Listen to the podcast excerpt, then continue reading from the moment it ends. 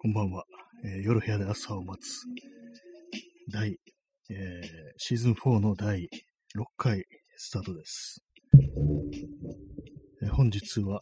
え10月の5日、時刻は23時58分です。東京は今日は雨でした。今も結構降ってますね。ちょっとあの、遅くなったんですけども、やります。はい。ギリギリ、ギリギリ0時に間に合うことができました。はい、ね10月5日と言いましたけど、もうすぐで、こう、10月6日になっちゃいますね。あ、ちゃんとさん、えー棒付き飴玉ありがとうございます。いいですね。なんか目玉がついてるの、面白いですよね。ありがとうございます。えー、まあ、午前0時っていうのは別に意味も、意味もなく、意味っていうか、ただ0時近いなと、まあ、そんな時間になってしまったなということで、タイトルにしました。あのーツイッターにあのブックマーク機能ってありますけども、あれ、ブラウザで見てると、あの見てると、あの下までスクロールしても急になんか上の方に戻りますよね。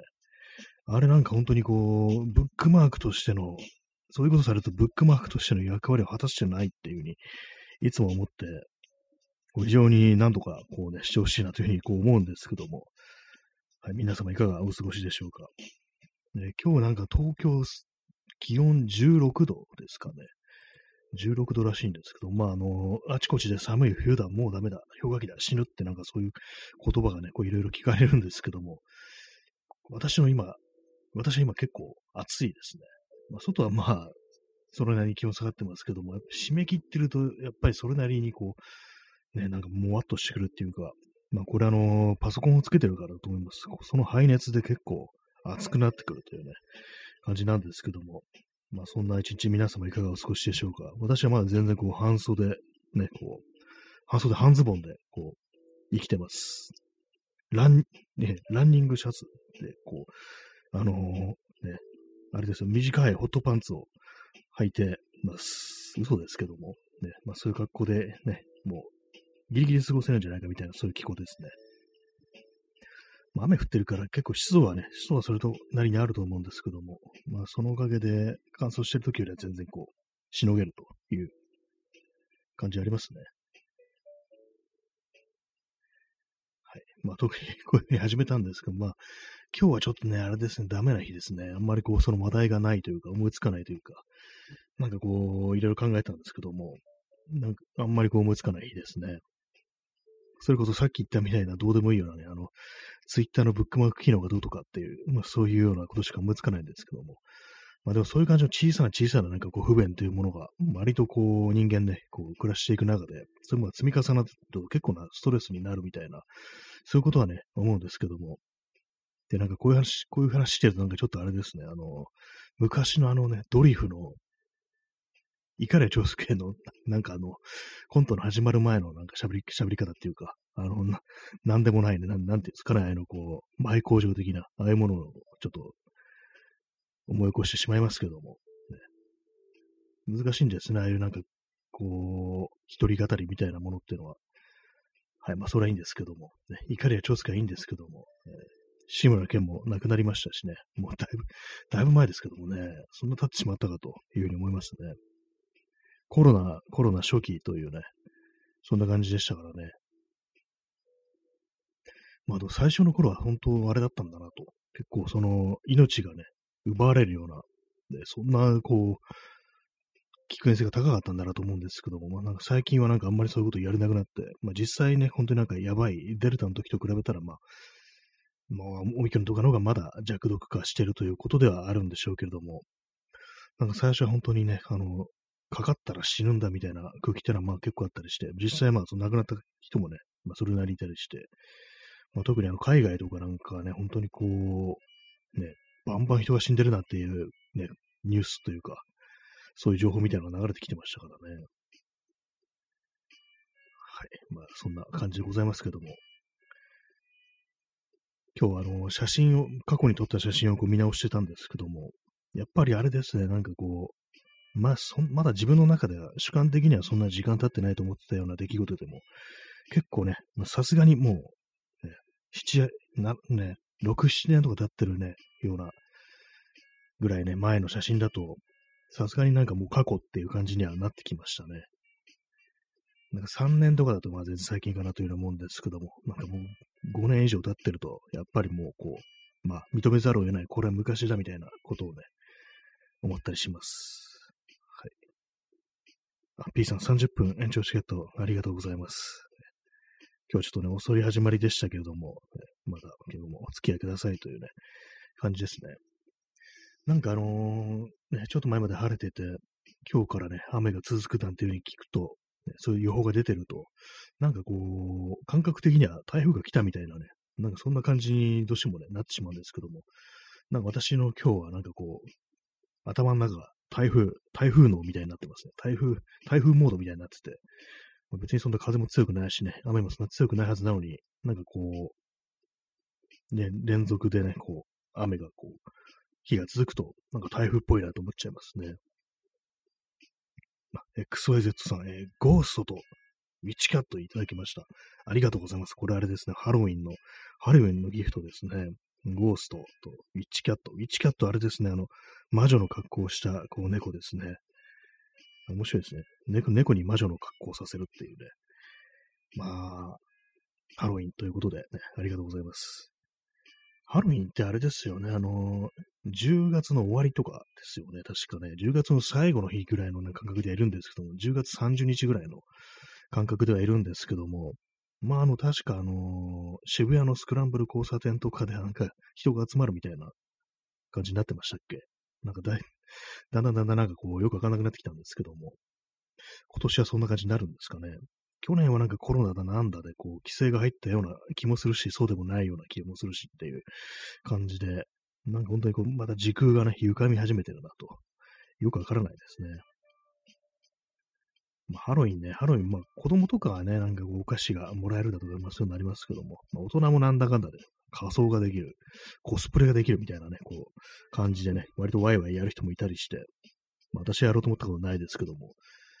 でもなんか去年なんかちょっとうっすら覚えてるんですけども、まあ勘違いかもしれないですけども、もし自分がコスプレをするとしたら何す、何のコスプレするかみたいな話をちょっとしたようなね、記憶もあるんですけども、何ですかね、自分にできるコスプレってなんだみたいなね、割と限られてはね、来ると思うんですけども、ね、まあ、いや、思いつかないのでね、まあ、それはいいんですけども、ちょっと座り直します。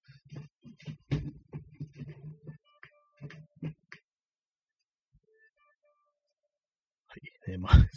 ハロウィンかって感じですね。でも、なんかあの、渋谷もどうなんですかね。渋谷もどうなんですかねって言われても感じですけども。なんかあのー、再開発みたいなものがね、あの、桜ヶ丘って言うんでしたっけ？なんかこう、駅のあれは、なんだろう、西側なのかな？よくわからないですけども、なっちゃうと結構大規模な、こう、再開発だみたいな話で、割とこう、一体が一区画分なんか丸ごとなんか消し去られたみたいなね、なんかそんなような感じだと思うんですけども、私はまあの辺あんまこう取らないもんですから、そんなにね、こう、じっと見つめる機会もないんですけども、あの辺思い入れがある人にとってはまあ寂しいでしょうね。まあ渋谷なんか、私はなんか渋谷そんなにこう、あんま行かないもんですから、やっぱりあれなんですよね。渋谷よりはなんかこう、新宿っていうこう、タイプなんですけども、まあ、未だになんていうんですかね、ああいう場所っていうのは、こう、若者がいるんでしょうか。ね、若者がいるんでしょうかってよくわからないですけども。なんていうか、こう、ユースカルチャー的なものの発信地に未だになり得ているんでしょうかっていうね、ことはね、思うんですけども、ね、どうなんですかね。文化的にまだ重要な役割を果たしているのかなっていう、まあ、このね、こう、インターネットの時代ですけどもね、どうなんですかね。えー、チャンツさん、えー、ハロウィンギフト可愛いので安直に送っちゃいますけども、実はハロウィン自体あまりピンときてないです。ああ、やっぱそうですよね。確かにギフトは可愛いですよね。なんかね、そうですよね。ウィッチキャットとか言ってね、猫とかね、可愛いですからね。お化けも可愛いですからね。実はハロウィン自体あまりピンときてないです。そうですね。なんか、うん、そのトリックオアトリート以外の何かね、かぼちゃぐらいのね、なんか感覚しかないですよね。もともと何なのかっていうね、それ自体がよくわかってないっていうか、なんか子供がお菓子もらえるみたいな、それぐらいでぐらいでしかね、ないですよね。あ、チャンツさん、え若者の間では浸透してるっぽいですね。ああ、そうなんですね。やっぱりなんか、一つのまあお祭りっていう感じでは、こうや、あるんですかね。まあなんかお祭り不足ではね、やっぱありますからね、なんかこの世の中ね。まあ、クリスマスよりも今ハロウィンだみたいなね、なんかそういう話ってちょっとあったりしますよね。まあ、でもな何をしまあでも、あれですか、あれですかね、やっぱコスプレっていうなんかこう、大義名分というか、なんかそういう何かこう、出し物というか、なんというかね、これだっていうものがあると、やっぱりなんかこう入りやすいというか、なんというか、これやっときゃいいんだな、とりあえず参加してる気分にはなるなっていうのが、あんのかもしれないですね。そう考えるとなんかこう、まあ、お祭りとしては悪くないのかな、みたいなね、ことはちょっとね、思っちゃいますけども、ね、まあ私としては別になんかどうこうしたいという気持ちは特には出てこないですね。P さん、ハロウィン、軽トラひっくり返した男性が即と特定されて逮捕されたのを見て、監視社会への恐怖が、まあ、ありましたね。あれもなんかね、軽トラひっくり返したっていう。ね、あの、まあ、軽トラ持ってきてた人も、まあ、そのお祭りに参加してた人ではあるんですけども、ね、なんかよくわかんない盛り上がりでひっくり返すっていうね、わけのわからんこう結果になったというね、でそれがなんかこう、ね、そうですね、すぐなんか特定されて捕まったっていうね、怖いですよね。要は、その、ね、監視カメラとかをなんか辿っていって、で、まあ、そこから離れて、家に帰るまで、全部監視カメラですね、こう、監視してたみたいな、まあ、いろんなところに電柱とかありますからね、監視カメラ。それを辿っていくと、それ逮捕まで行きつけるっていうね、そういうことなのかと思って確かに怖いですよね。一体どうやってね、犯罪を犯したら逃れればいいんだっていうね、ちょっと思っちゃいますよね。犯罪を犯すなという声も、ね、あるかもしれないですけども、もしかしたらね、ほんと嫌おなしになんかそういうものに巻き込まれるかもしれませんぞ、なんていうふうにね、こう、思うんですけどもね。えー、XYZ さん、えー、私は異教徒、過去誰視点のお祭りとして好きです。えー、キリスト教やクリスマスほど家族的、道徳的なノリではないので、まあそうですね、確かになんか、祭り感ってものはね、なんか割とこう、ね、割と自然な感じでありますよね。まあそのモラルとかも変わらんでこない感じではまあ、それは確かにいいかもしれないですね。お祭りとしては、まあ、適してるな、なんていうね、そういうことは、まあ、確か言えてるかもしれないですね。まあ、あのね、自分が参加するかどうかっていうのは、やっぱり別話ですけども、えー、やっぱりあのね、クリスマスちょっと私家族で、家族で過ごすのが当たり前っていうのが、こう、その欧米ではあったりして、まあ日本だとなぜかね、こう恋人と一緒に過ごすという謎のね、多分これもなんかバブル文化なんですかね、こういうのもね。そういうものがね、こうありますからね。えー、P さん、えー、犯罪者認定するのは政権与党であるということは、えー、犯罪者認定するのは政権与党であるということは、私が安倍晋三だという、そういうことです。よくわかんないですね。まあ、あれですね、あのー、ね、何でもやりたい方だね、ということですよね、要はね。なんだかんだ言ってね。あの、新安倍蔵さんがいた頃はなんか警察というものもなんかこう、その手の内にね、こう収めていたのではないかっていうね、ことを思うとね、私もし何かやったらね、もう即ね、こう、捕まるんじゃないかみたいなね。よく政権与党に逆らえば、ね、簡単に捕まえることができるっていうね、なんかそういうこと考えちゃいますよね。えー、ストロムさん、ハロウィンよりもデビルズナイト、あもう悪悪魔の悪魔の夜をっていうね、そういうのあるんですかね、そういう行事が、デビルズナイトっていう。字面がもうすごいですよね。デビルズナイトってなると、なんかもう、ま、街が真っ暗になりそうなね、なんかそんな感じですからね。まあ、実際街真っ暗にしたらちょっとあの治安の面でちょっとね、あれですけども、でもなんかこう、真っ暗になった街一回見てみたいなというふうにね、思うんですけど、まあでもあれですよね、あの、2011年の東日本大震災のこう、あとはね、あれですからね、あの、計画停電なんて言ってかなり街が暗い時期もね、ありましたね。えー、ストロムさん、えー、9月30日がデビルズ、あ、10月30日。あ、これハロウィンが 10, 10月30日なんですね。決ま、やっぱ決まってるんですね。なんかあの、最後あたりみたいな、なんか結構雑な、大雑把な感じなのかなと思ったけども、最後のなんか週末とかなんかそんな感じなのかなと思ったんですけども、そういう感じ決まってるんですね。一応。まあ確かにね、決めといてもらうと、ね、こういろいろ予定も立てやすいような、なんてことは思いますね。まあ10月30日ね、まあまだ時間はこうありますけどもね、どうなってるんですかね。去年はもう記憶がないですね。軽トラの、軽トラって一昨年でしたっけ？なんかもっと前だったような気もするし、ちょっとだいぶね、よくわかんなくなってますけども、ね、去年、去年10月30日って何にもなんか覚えてないですね、本当にね。えー、XYZ さん、えー、私はパンデミックの次はブラックアウト、過去大停電が来ると思ってます。過去予言者。ああ、これはもう全全部がね、来ますね、これね。もうパンデミックはすでに来てると。ね、地震ね、津波、この、放射能、ね、その後ね、こう、パンデミックときて、大停電。確かにね、それは十分あり得る感じでありますよね、本当にね。どうなんですかね、もう過去のなんか大停電みたいなものっていうと、私はまあこうよく知らないんですけども、あのニューヨークで70年代にすごい規模の停電が確かありましたよね。あれぐらいしかなんか私はパッと出てくるものがないんですけども、もし日本で大停電みたいなの起こったりしたら、ね、どう、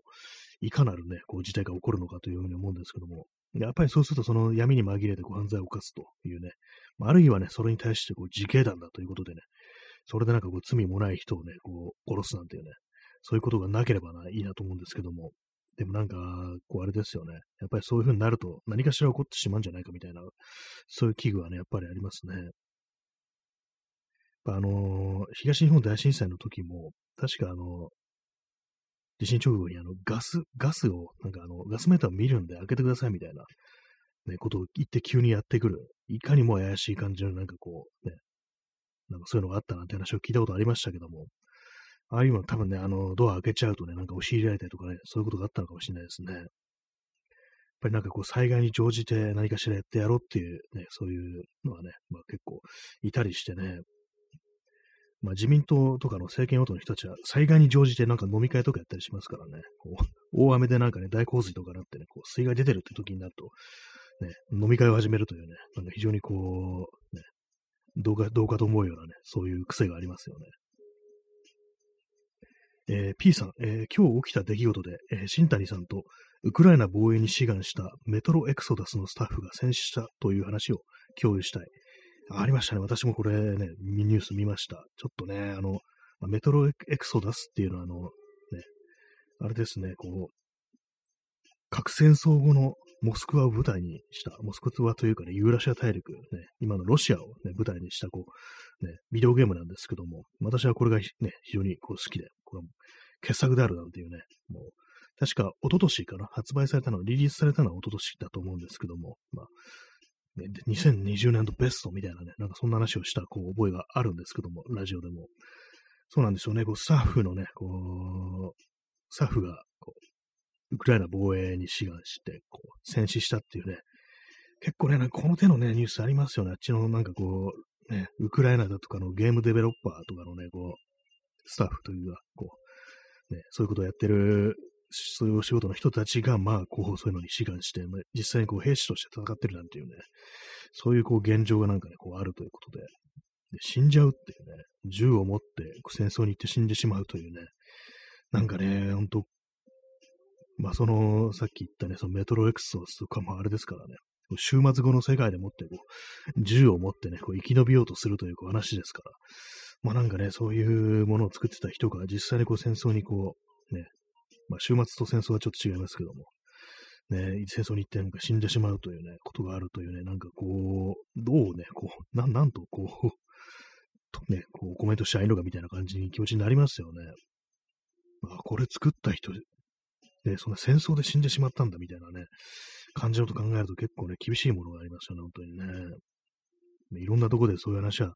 おそらくね、あるとは思うんですけども、結構これがあの、ウクライナとロシアのね、こう、戦争にのにおいては結構こう、ニュースにとして入ってくることがね、多いですね。えー、ストロムさん、一方日本人は基地建設反対に尽力する人々を嘲笑していた。ありましたね、なんかね、あのー、ね、2チャンネルを作ったね、こう男がなんかそういうような、くそダサいですよね。人のことを馬鹿にするために、沖縄まで行くんだっていうね、カメラとか連れて、カメラとか撮ってる人たちも、くだらない仕事してますね、本当に思いますね。ああいうのね、本当にね。ねストロムさん、こんな国沈んだ方がいいですね。そうですね、なんかね、ななんだこれみたいなこと思いますよ。最低だな、みたいな。なんか本当、人間としてそもそもどうなのみたいな。考えとかもはやそんなの関係なくっていうね。そういうことやっぱちょっと思っちゃいますよね。ゴミみたいな人間だなっていうね。最低最低人間だなっていうね。なんかこういうことを一、この、こういうことなんかツイッターでこう、ね、あの引用リツイートとかで言及しちゃうとなんかあの、あれですからね。こう、ね、なんかこう、え、養分になっちゃいそうだみたいなことってあんまこう、言及はしないんですけども、ラジオだと言うっていうね、そんな感じですけども。えー、P さん、えー、当事者ではないけど、志願するのは文化の敗北という気がします。えー、かっこ、元義もそう言ってる。元義というのは誰ですかね。源のよし。そんな奴はいないって感じですけども。なんか、なんかでもなんかどっかで聞いたことある気がします。そのなんか、その名前。えー、文化の敗北、そうですね。まあ実際になんかそういうようなね、こう戦闘状態がこう、ね、起きたら、こう、ね、志願して戦争に行くっていう、まあどういう気持ちでもって行ったのかね、ちょっとわかんないですけどもね。えー、P さん、えー、ひろゆきの引き連れ、引き連れら、引き連れられたアベマカメラマン。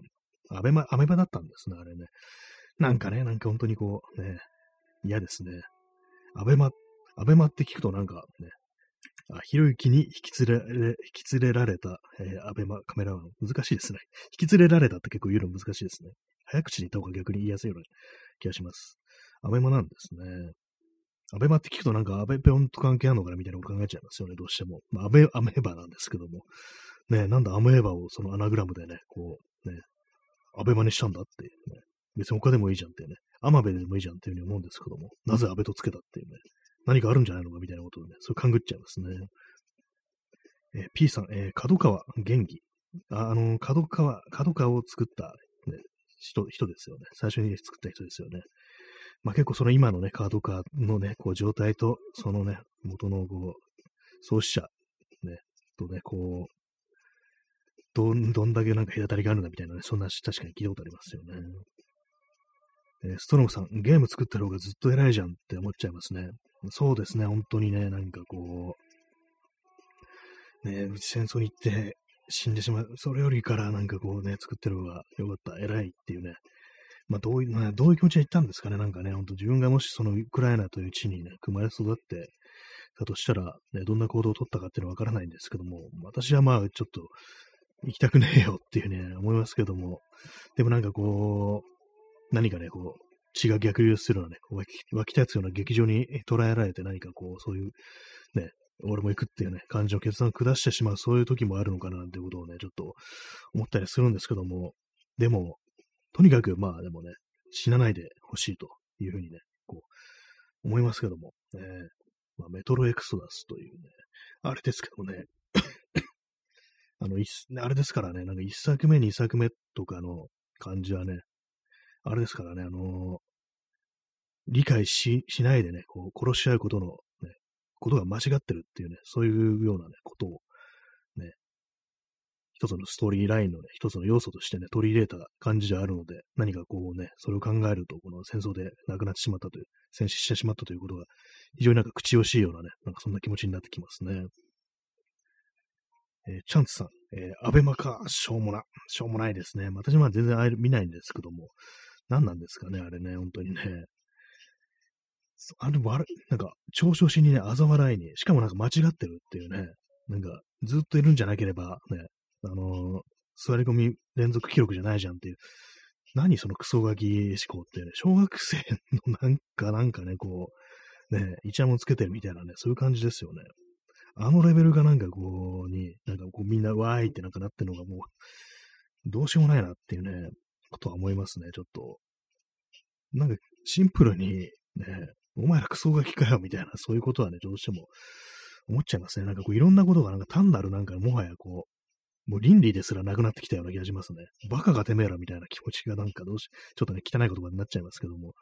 なんだこのクソガキやみたいな気持ちにどうしてもなんかなっちゃいますね、なんかね。えー、XYZ さん、えー、ひろゆきに触れたくないのわかります。ね、ひろゆき、あの、ヒーローゆ、H ゆきってね、ちょっとあの、変えてありますけども、ね、某ひろゆきに触れたくないのわかります。結局、ああいうのを餌にして育つのがインターネットなんだと思ってしまいます。ああまあ、そうですね、ネットのノリっていうのはやっぱりああいうものとね、すごくずっと一緒にあったというね、ことがあって、未だになんかああいうくだらないな、ね、こう、イチャモンというか、イチャモンにさらなってないですからね。それでなんかわーい、わーってなんかなってね、うまいこと言うたったみたいな、なんかそういうようなね、あれ、になってるっていうのがね、まあまあ、まあ、クソバカですよね、本当にね。本当に、いつまでこれやるのみたいなね、ほんと気持ちとかね、なっちゃいますね。えー、P さん、アベマ、あの、安倍さんのね、新安倍蔵さんの安倍にね、こう、悪魔の間と書いて、アベマ。割となんかそんなノリで付けられそうな気もしますね。なんかね、アベマっていうね。なんかあのー、あれですよね、狭間寛平という人がなんか、アメマとかいう、なんかギャグを言ってたような昔気がするんですけども、気のせいですかね。なんか聞いたことあるような気がするんですけども。水を飲みます。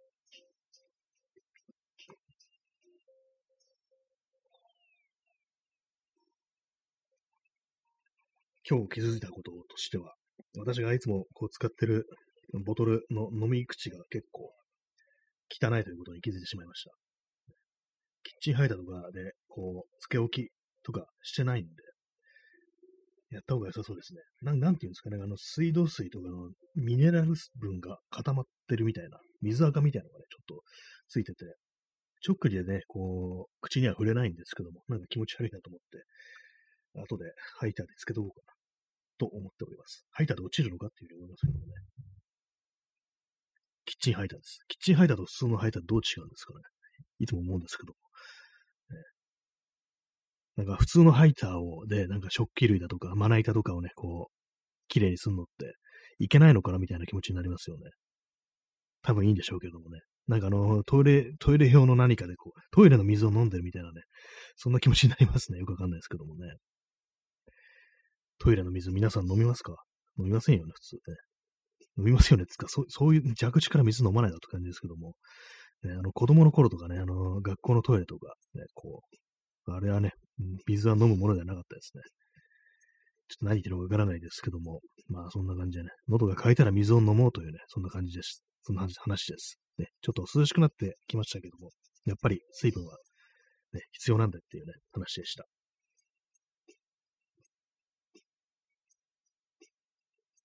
まあ雨が、雨が結構降ってますね。明日も、ね、基本的に午後から、午後からも80%というね、ことでね、結構長くり続く感じで、で、まあ、金、土、ね、金、土、日、月、雨ですね。梅雨かって感じですけども、何なんですかね、これね。台風とかなんでしょうかなんだかよくわかんないですけども、ね、この時期そんなに、ね、こう、雨降ったっけっていうね、気しますけどもね。えー、P さん、えー、トイレの水飲まないが、素手で掃除をさせようという人間は、社会で力を握ってる。ああ、なんかあり、そういう、そういうカルトありますよね。あの、素手で掃除をさせるっていうね。何なんですかね、あれね。本当にね。ちょっと延長しますか。ちょっと遅いですけども、あの、30分フルでやるかどうかわかんないですけど、一応延長します。はい。ね、素手でトイレ鏡っていうなんかちょっとカルトっぽいね。あれがなんかこういろんなところでこう割とこうね、ね、そういうことやると何かこう、ね、カルマが浄化されるみたいなね。でもな、今なんかちょっとふざけてるみたいに言いましたけども、結構ノリとしては同じですよね。なんかあんまりこう、その、ね、オウムとかと変わんないんじゃないかみたいなね、カルマがどうこう言ってるっていうね、素手でトイレをね、掃除すると何かがこう浄化されるっていうね、まあ思考としては相当やばいよなってことは思うんですけども。まあそういう私、あの、自分家のトイレは素手で掃除してますね。あの、手袋するのもめんどくさいっていうね、たまにすることもあるんですけども、本気の時はするんですけども、割となんかこう、さらっとやるときは、あの、手袋しないでやってますね。はい。えー、まあ、そんな感じなんですけども。トイレの水を飲む。なんかトイレの水飲む、飲む人もいたとような気がするんですよね。誰でしたっけ？なんかもう、ちょっとあの、間違えてたらすいません。もしかしたら野田、野田なんとかって人、あの、自民党の、なんかあの人だと思うんですけども、なんか昔あの、ホテルでね、こう働いてて、で、まあ、トイレ掃除をするわけですよ。最初のね、こう、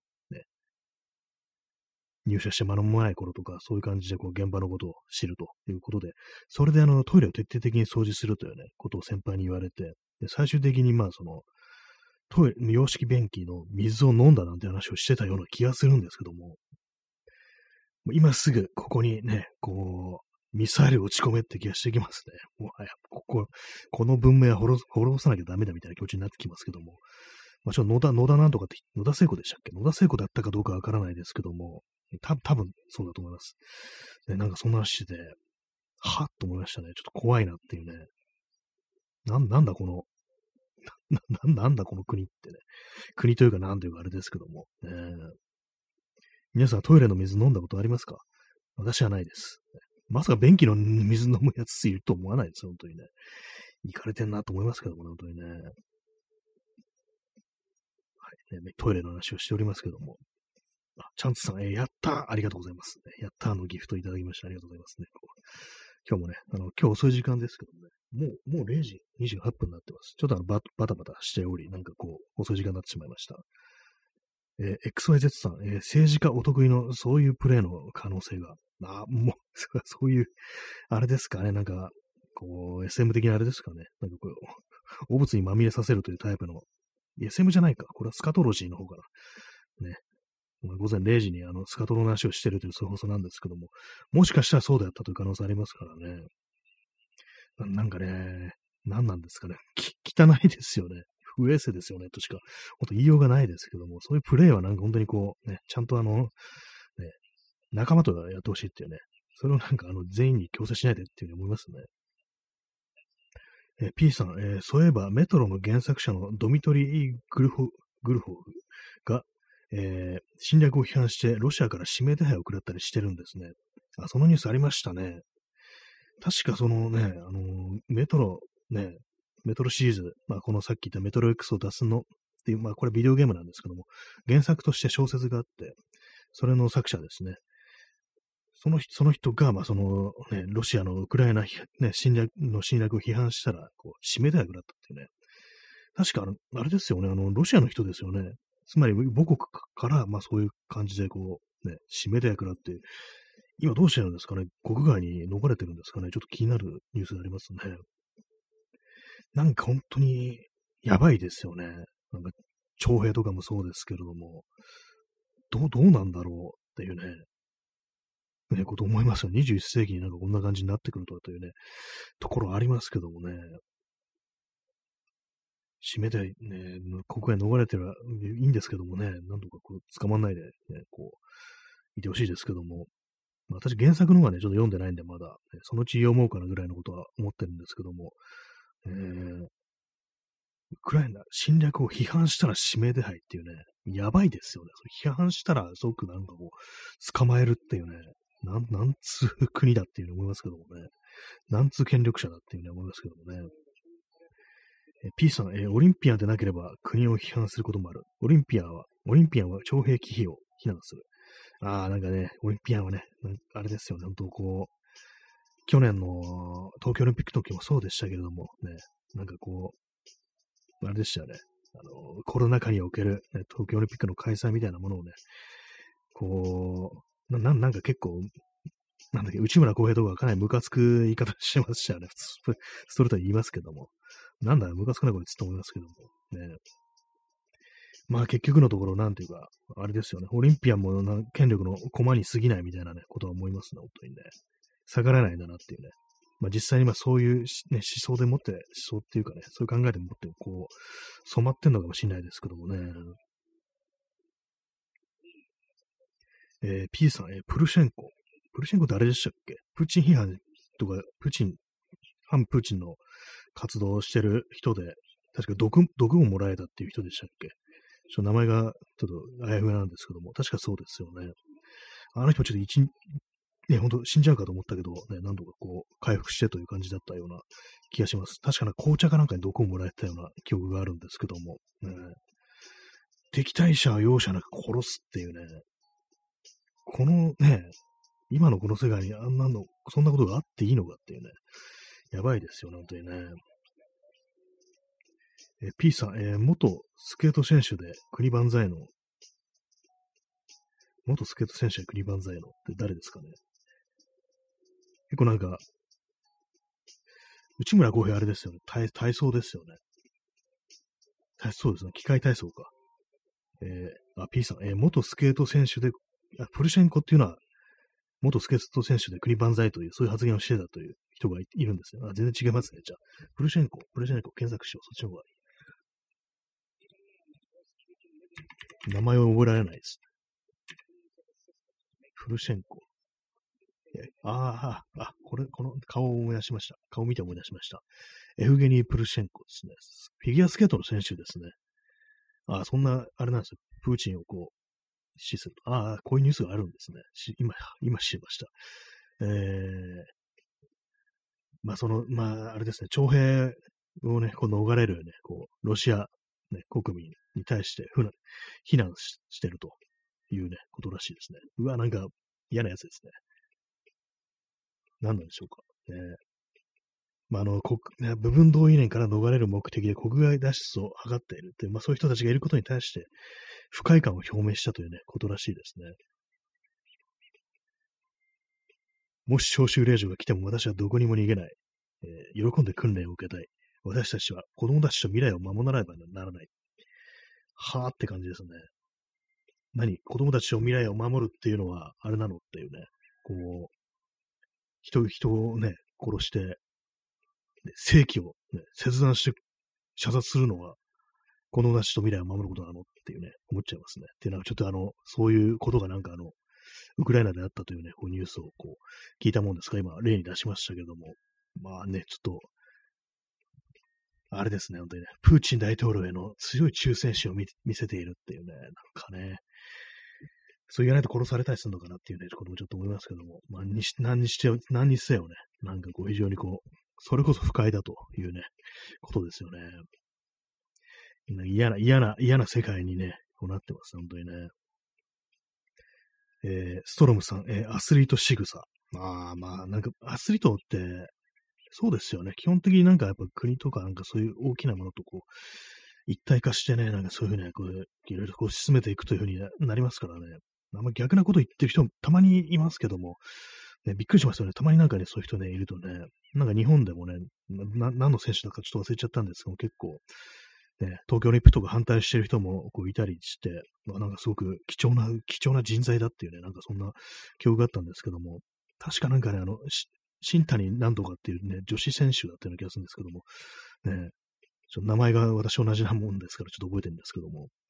なんかいましたよね。そういう、なんかちゃんちゃんとしてる人が、なんかいるんだ、スイートに思ってね、ちょっと思った記憶があるんですけども。あ、ストロムさん、新谷選手、新谷選手。まさしく新谷選手ですよね。本当に選手ですからね。確かね、なんか、そういうこと言ってましたよね。XYZ さん、えー、自分は一般ピーポーとして批判して、しま、えー、自分は一般ピーポーとして批判して、指名手配になれるかと自問してしまいます。おそらく何もせずに自己嫌悪に苦しむのが見えます。あそうですね。我々がもしね、そういうロシアみたいな状況に置かれたとして、大っぴらにこういうね、国のやることを批判するっていうね、ことができるかっていうね、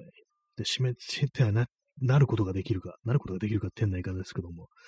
まあ、そうですね、本当自分の身も顧みずというか、なんというか、顧みてないわけではないのかもしれないですけども、まあね、何かが言えるのかってなると、かなりね、そういうのはね、自己嫌悪に苦しむっていうね、まあね、我が身、ね、やっぱりどうしてもこう、ね、怖い、そういう気持ちっていうのはね、どうしてもこう、ありますからね。えー、P さん、長渕剛も耐久ライブアスリート、耐久ライブアスリートだから、ああなってしまったのか。ああ、確かにあの、長い長いね、時間ライブをやるって、こう、一種のアスリートであるみたいなね、そんなところですからね、そこから何かこう、ああいう人間になってしまったのかっていうね、この間なんかこう、日の丸をね、こう振り回して、こう、観客に日の丸渡して、ね、振らせて、それでなんかね、こう、北海道という土地を外国人に売り渡さないでほしいとかなんか、何を言ってんのかなみたいなことを言ってましたけども、えーまあ、耐久ライブ、耐久ライブは、あれですよ、あの、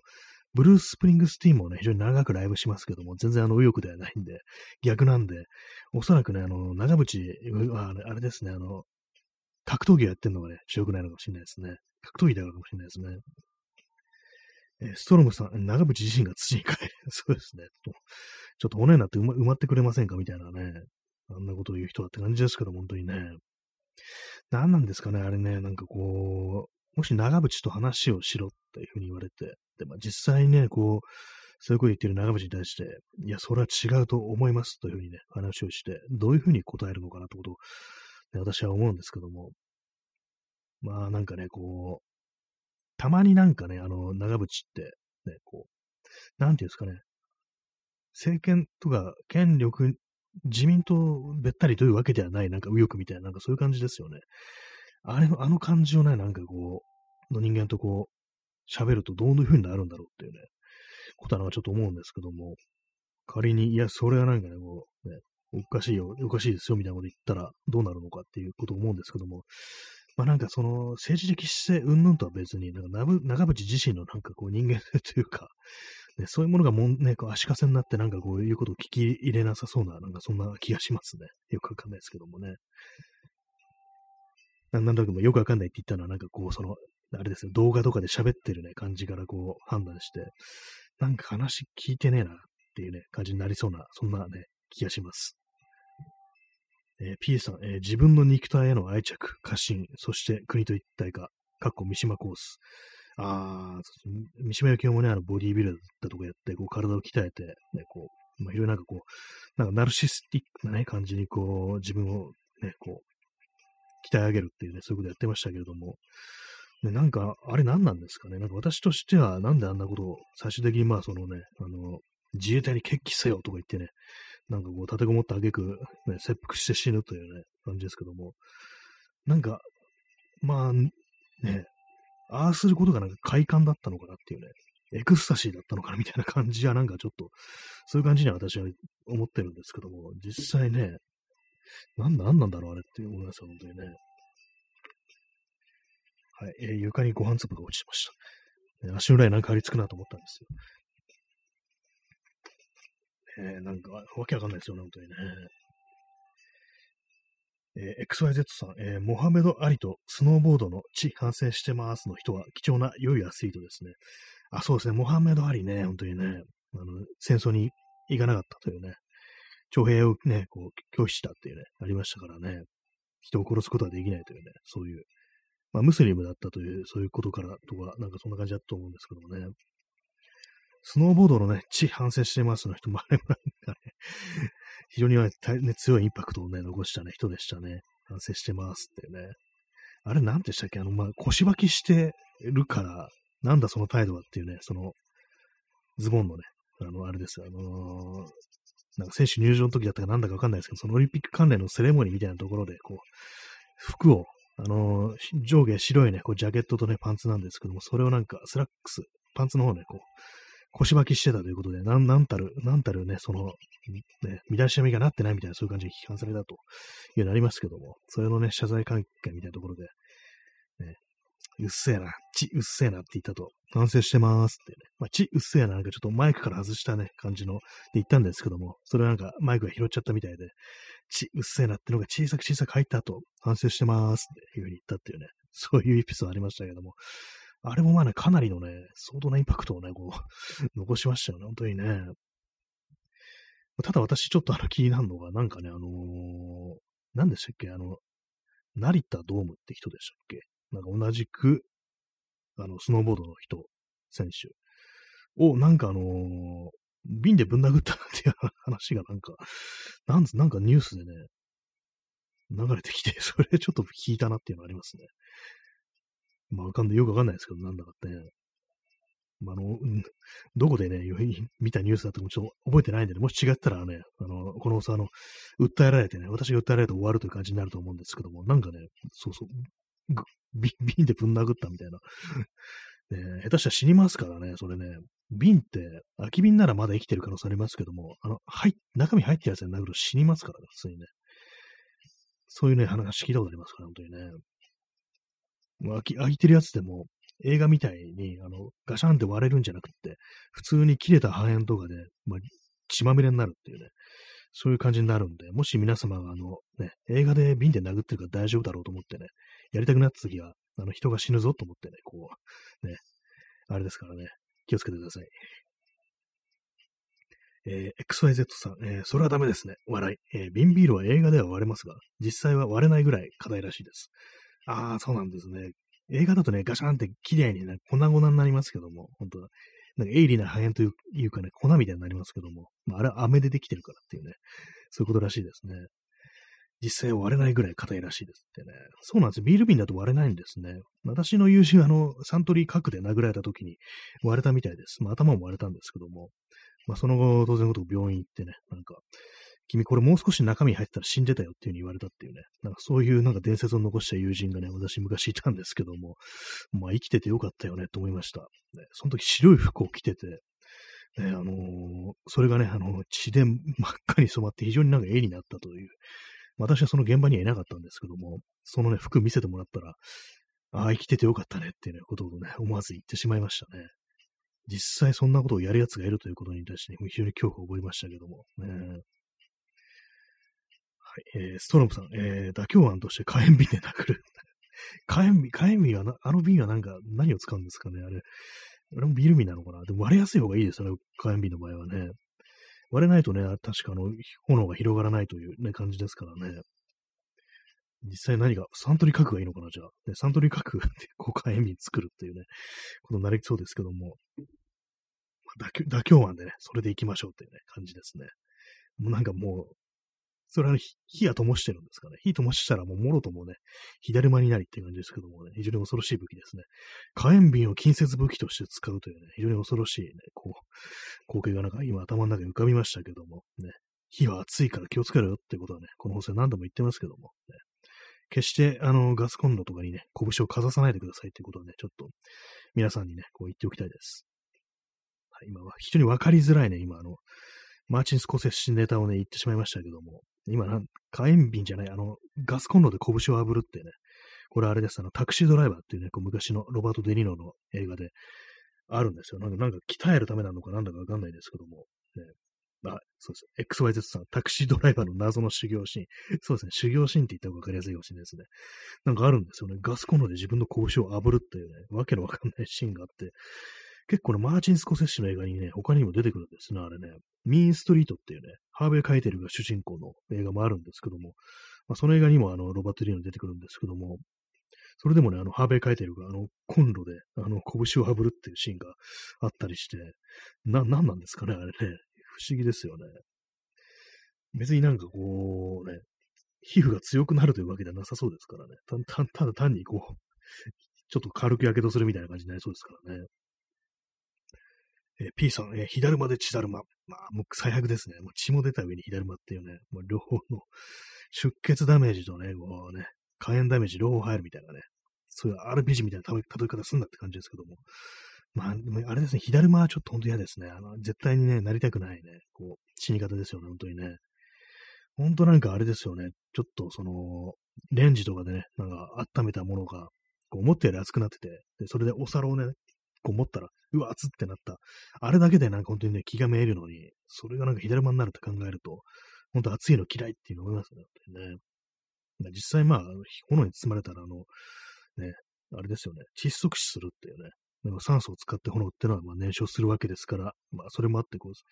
う、ね、焼死する前に、あれですからね、全然包まれてしまえば窒息死するなんて言い方もありますけども、まあ、いずれにせよ嫌だというね、感じありますね。映画とかでもそういうの出てくると、怖いですね、左間のシーンっていうのはね。戦争のね、記録のフィルムとかでもあれ、解放射器みたいなのを使うと、ね、人間、それが人間のやることかみたいなこと思っちゃいますね。水を飲みます。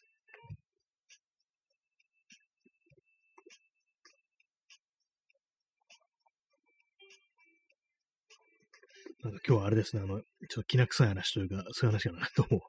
多いですね。世界全体がそういう風になってるっていうのはね、こうありますけども。本当にこう、ロシアのあれとかね、非常に嫌な気持ちになりますね。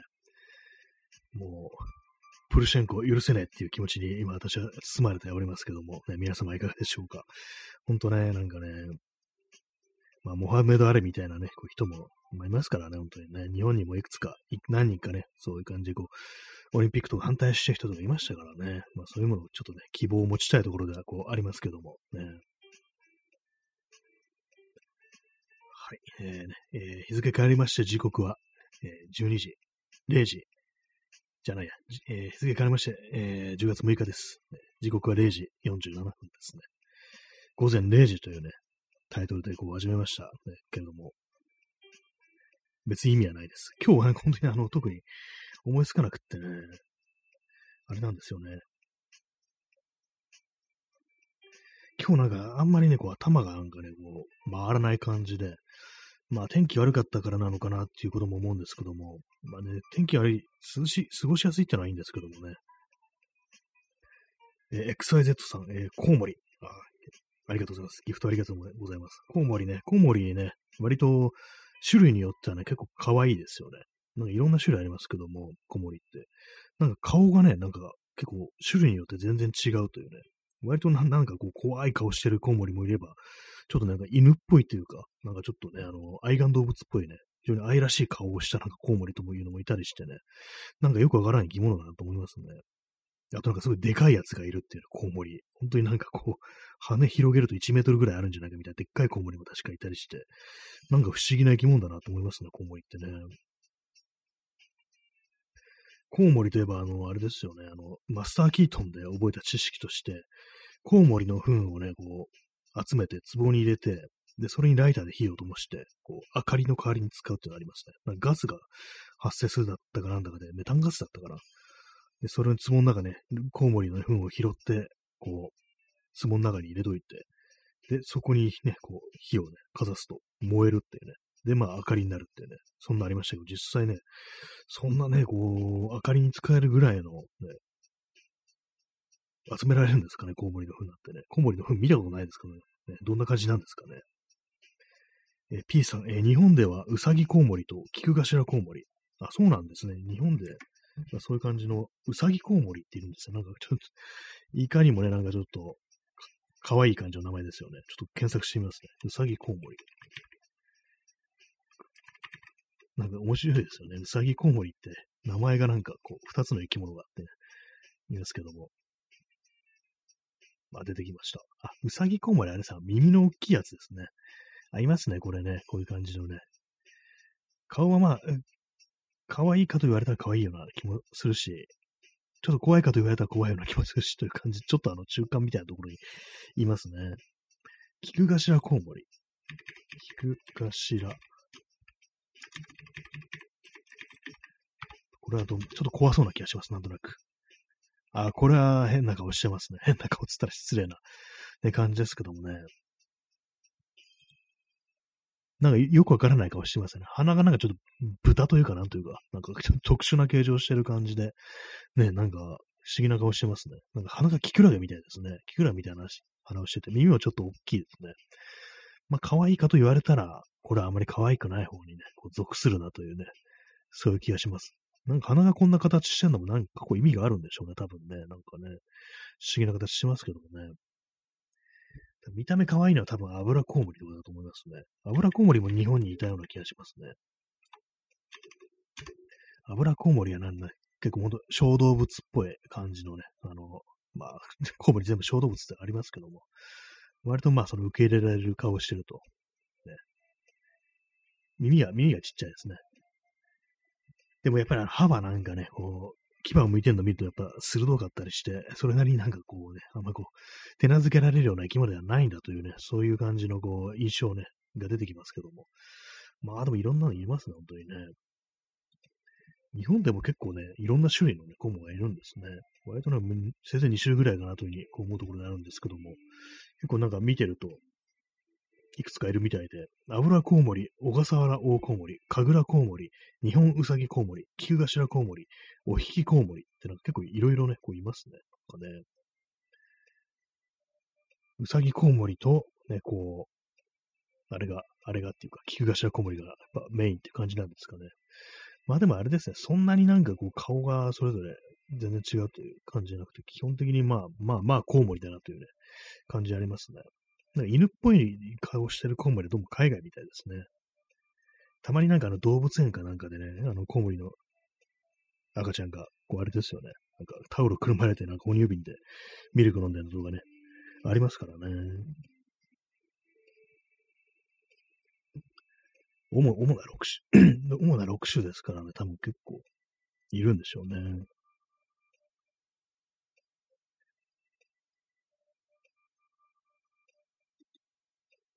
まあ、たあの夜とか、結構電柱の照明のね、周りとか、街灯の周りとかね、目を凝らしてみると結構飛んでますよね、コウモリって。あと川の上とかも、上空とかもかなり飛んでたりして。まあ、飛んでるもんですから、鳥とかあんまこう区別ついてないっていうね、感じの人が多いかなと思うんですけども、私は一時期あの、カメラで夜コウモリを撮るっていうね、ことをやろうと思ってた時期があって、で結構電柱の下とかでね、こう、スタンバイして三脚とかね、もう構えて、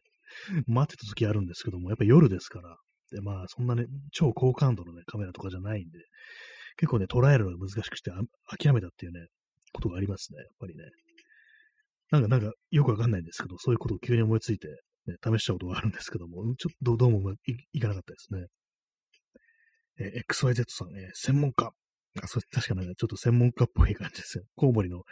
研究してんのかなみたいなね、そんな感じのこと思っちゃいますよね。全然なんか私はビジュアルがなんかね、こう、夜飛んでるコウモリっていうのがなんかちょっと気になるなと思って、急にそんなことをやってみた時があったんですけども、やっぱね、難しいですね、本当にね。まあ、もう少しなんかこういろいろ機材だとかね、こうセッティングとか考えたらできるのかもしれないですけども、私はまあちょっと諦めたというね、感じでしたね。結構ね、なんかこう、それからやっぱりこう、まあ、飛んでるなみたいなことはね、気にするようになりましたね。まあ今日もね、夕方になってコウモリ飛び始めたなっていうね、感じのことを思ったりして。昔子供の頃ですけども、家の前のね、路上にコウモリが落ちて、落ちてるった時ありましたね。不時着してた時ありましたね。それはなんかどういう感じだったかわかんないんですけども、怪我とかしてたかどうかわからないですけども、結構でもちょっと弱ってる感じだったんで、まあ、その後どうしたかわからないんですけども、多分棒とかね、つつくぐらいのことをしてそのままほっといたと思うんですけども、ねしかも昼間でしたね。まあなんか寿命とかって何かこうもうね、死にそうになったのかもしれないですけども、まあその時まあね、どうなったかは全然覚えてないんですけども、ね、たまになんかそういう感じでこう、不時着してるコウモリっていうのはたまにいるなんていうね、ことみたいですね。まあでもこう考えてみると、いろんな動物がいるんだなと思いますね。結構あんま動物とかにそんな興味のある人間ではないんで、あんま気にしてはないんですけども、多分都会にも、ね、いろんなこう、ね、動物が、特に鳥はなんか結構いるような気がしますね。どうしてもカラス、ハト、スズメぐらいのね、あともう一種類ぐらいなんかね、こう、しかいないんじゃないかみたいな感覚ってありますけども。でもね、た今日外来種のインコとかも、ね、今、東京結構いるみたいですし、割にね、たくさんね、思ったよりたくさんの種類の生き物ってものが都会にもいるんだなということを思いますね。タヌキとかね、あのー、ハクビシンとかね、まあそういうものとかもいますからね、時折ね、見かけますけども、タヌキとかね。えー、P さん、えー、トラックに激突してというのありそう。コウモリの墜落。あ、そうですね。確かにね、運悪くなんかバシーンとぶつかっちゃったりするというね、ことはあるかもしれないですね。やっぱり、鳥とかもなんかね、あのー、あれですよね、窓ガラスがぶつかるなんていうね、こととか、あるみたいですからね。私、あのー、これ中学生の頃だったかな。学校の階段の踊り場に窓があったんですけども、そこになんか急に鳩がね、こう飛んできてバーンってぶつかったことがありますね。まあ、その窓閉じしたんで、まあ、その後どうなったかわからないですけども、うわって感じで、なんかその時一緒にいたね、こう、何人かでびっくりしたなんていうね、話ことがありましたね。まあ、なんでそんなことになるのかっていうのがよくわからないですけどもね、鳥なんだからそんなあの窓にぶつかるなんてことね、なならなそうな気がしますけども、実際この目で見てしまったというね、ことがありますからね。結構鳩はなんかいろんなこう、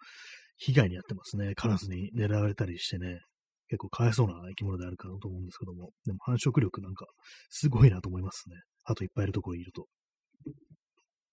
鳩毎日見ますからね、なんだかんだ言ってね。最近あのなんかよく見かける鳩、ね、2羽でいつもセットで見かけてたのが1匹になってて、1羽になってて、あれ、つがいの片方が死んだのかななんてね、ちょっと思っちゃいましたね。え P さん、えコウモリは超音波で障害物との距離を測って避けるので、走行しているトラックとの距離変化が激しいと。ああ、それでもね、追いつかないと。やっぱ自然界にあんな風にすごい勢いで走るものってのは、そう、めったにいないから、その辺のね、ことには対応できないのかなっていうね、そういうことなのかもしれないですね。コウモリもね、災難ですよね、本当にね。はい、えー、そういうわけでね、えー、本日、第6回のね、放送ね、ちょっと遅い時間でも、遅い時間ですけども、お送りしてまいりましたけども、いかがでしたでしょうか？もうね、もう1時になってしまいますけども、ね、まあ、また雨が続くようですけどもね、ちょっと気がめいりそうな日が続きそうですけども、まあ、とりあえずね、こう、何度かやり過ごしていきましょうというね、そんな感じのことを申し上げて、ね、本日の放送を締めくくりたいな、というふうに思っております。皆さんもコウモリをね、観察してみてください。私別にそんなしてないですけどもね。はい、そんな感じで本日はご清聴ありがとうございました。それでは、さようなら。